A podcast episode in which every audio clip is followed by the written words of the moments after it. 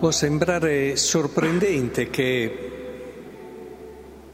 la prima cosa che viene detta per sottolineare che i credenti avevano un cuore solo e un'anima sola e sia quello della condivisione dei beni.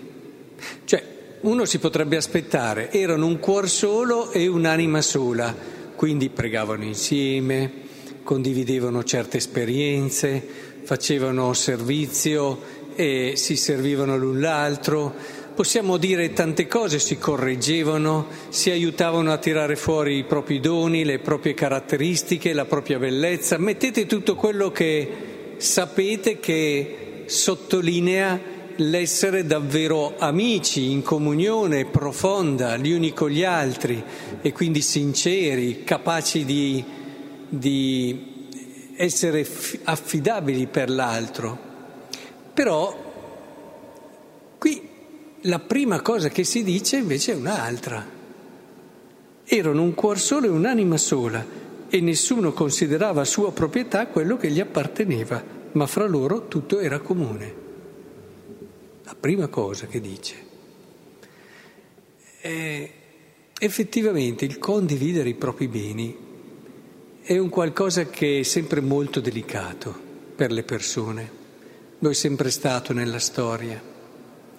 Cioè, anche adesso che nella Chiesa c'è questo unire no? in varie unità pastorali, le varie parrocchie, e una cosa che si consiglia di fare al più presto è quella di unire i vari consigli pastorali, perché anche come linea pastorale, eccetera, mentre si dice siate un po' più prudenti sull'unire i consigli economici perché unire i soldi è una cosa che si è sempre fatto fatica, chi ha fatto l'economo lo sa.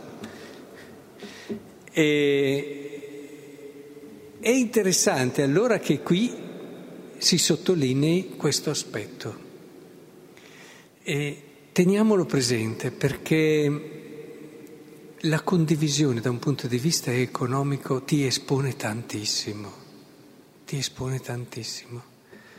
Ti toglie quello che è il principio no, del dire io ho la mia proprietà, paradossalmente questa roba è mia e posso usarla io, è, è una conquista mia. E, e, mette invece, apre quello che è il tema in, del, dell'abbandono, della fiducia, non del mio, ma del condividere e di conseguenza del fatto che io non sarò mai io e non sarò soprattutto mai felice finché il mio fratello non è felice.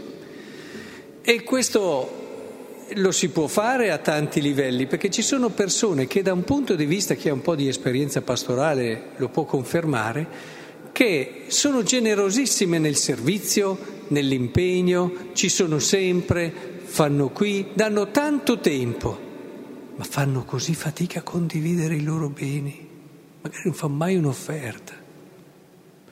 E, e questo ti fa riflettere e ti fa pensare.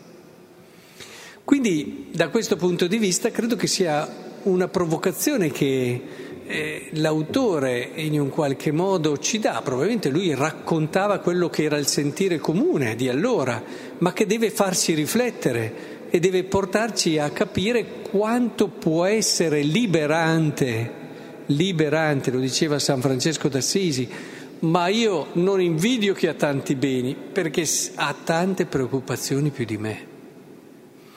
È, è estremamente liberante questa condivisione, arricchente, perché ti dà la percezione dell'altro come non l'avrai mai fino a che non vivi la condivisione.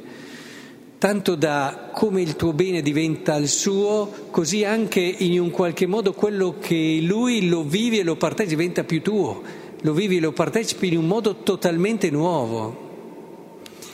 E, ed è bello che lo riscopriamo come dimensione portante. Poi, naturalmente, non possiamo non sottolineare anche l'aspetto più spirituale, non solo quello materiale, cioè ci sono dei beni che sono quelli spirituali che noi abbiamo e che il Signore ci ha dato. Ecco, in questo caso è più difficile dire sono i miei, anche se lo riusciamo a fare anche su questo, a dire la verità, perché ci dimentichiamo che sono un dono e allora se abbiamo certe qualità, abbiamo certe caratteristiche, abbiamo anche certi doni, doni spirituali, rischiamo poi di impossessarcene quasi fossero nostri e di usarli per noi.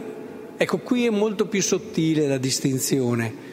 E e chi ha avuto modo di conoscere persone profondamente spirituali e consacrate sa che è questa la tentazione. Magari hanno rinunciato ai loro beni, però dopo arriva anche la condivisione dei beni spirituali. E lì è difficile a volte. Eh? Se io ho questa qualità, sono riuscito a capire questa cosa, ho questo dono, che in un qualche modo mi definisce, perché io faccio così, ahimè, ecco che allora faccio fatica a condividerlo con l'altro. E allora se ho capito più di un altro, meglio di un altro, eh, devo averlo capito io.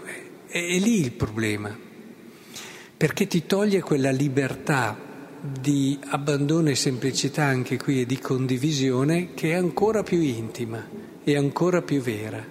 Ma provate a pensare, quando San Luigi Gonzaga aveva ragione in una discussione, lui che cosa diceva in uno spirito di condivisione giusto? Beh, ho avuto torto altre volte. E questo lo metteva nell'atteggiamento giusto di anche tu puoi avere ragione altre volte. E se ho questo dono non lo voglio tenere per me lo voglio mettere al servizio anche della tua crescita, del tuo sentirti amato, prezioso. E, ed è importantissimo che allora i nostri dini li possiamo condividere con gli altri, renderli partecipi, non attaccarci in modo sbagliato. E le persone più ricche sono le persone che hanno condiviso di più nella loro vita, sia da un punto di vista materiale che da un punto di vista spirituale, perché sono ricche di tutti i cuori con i quali hanno condiviso. Ma immaginate che ricchezza. Primo, perché un cuore non ha prezzo, se vogliamo stare dal punto di vista materiale.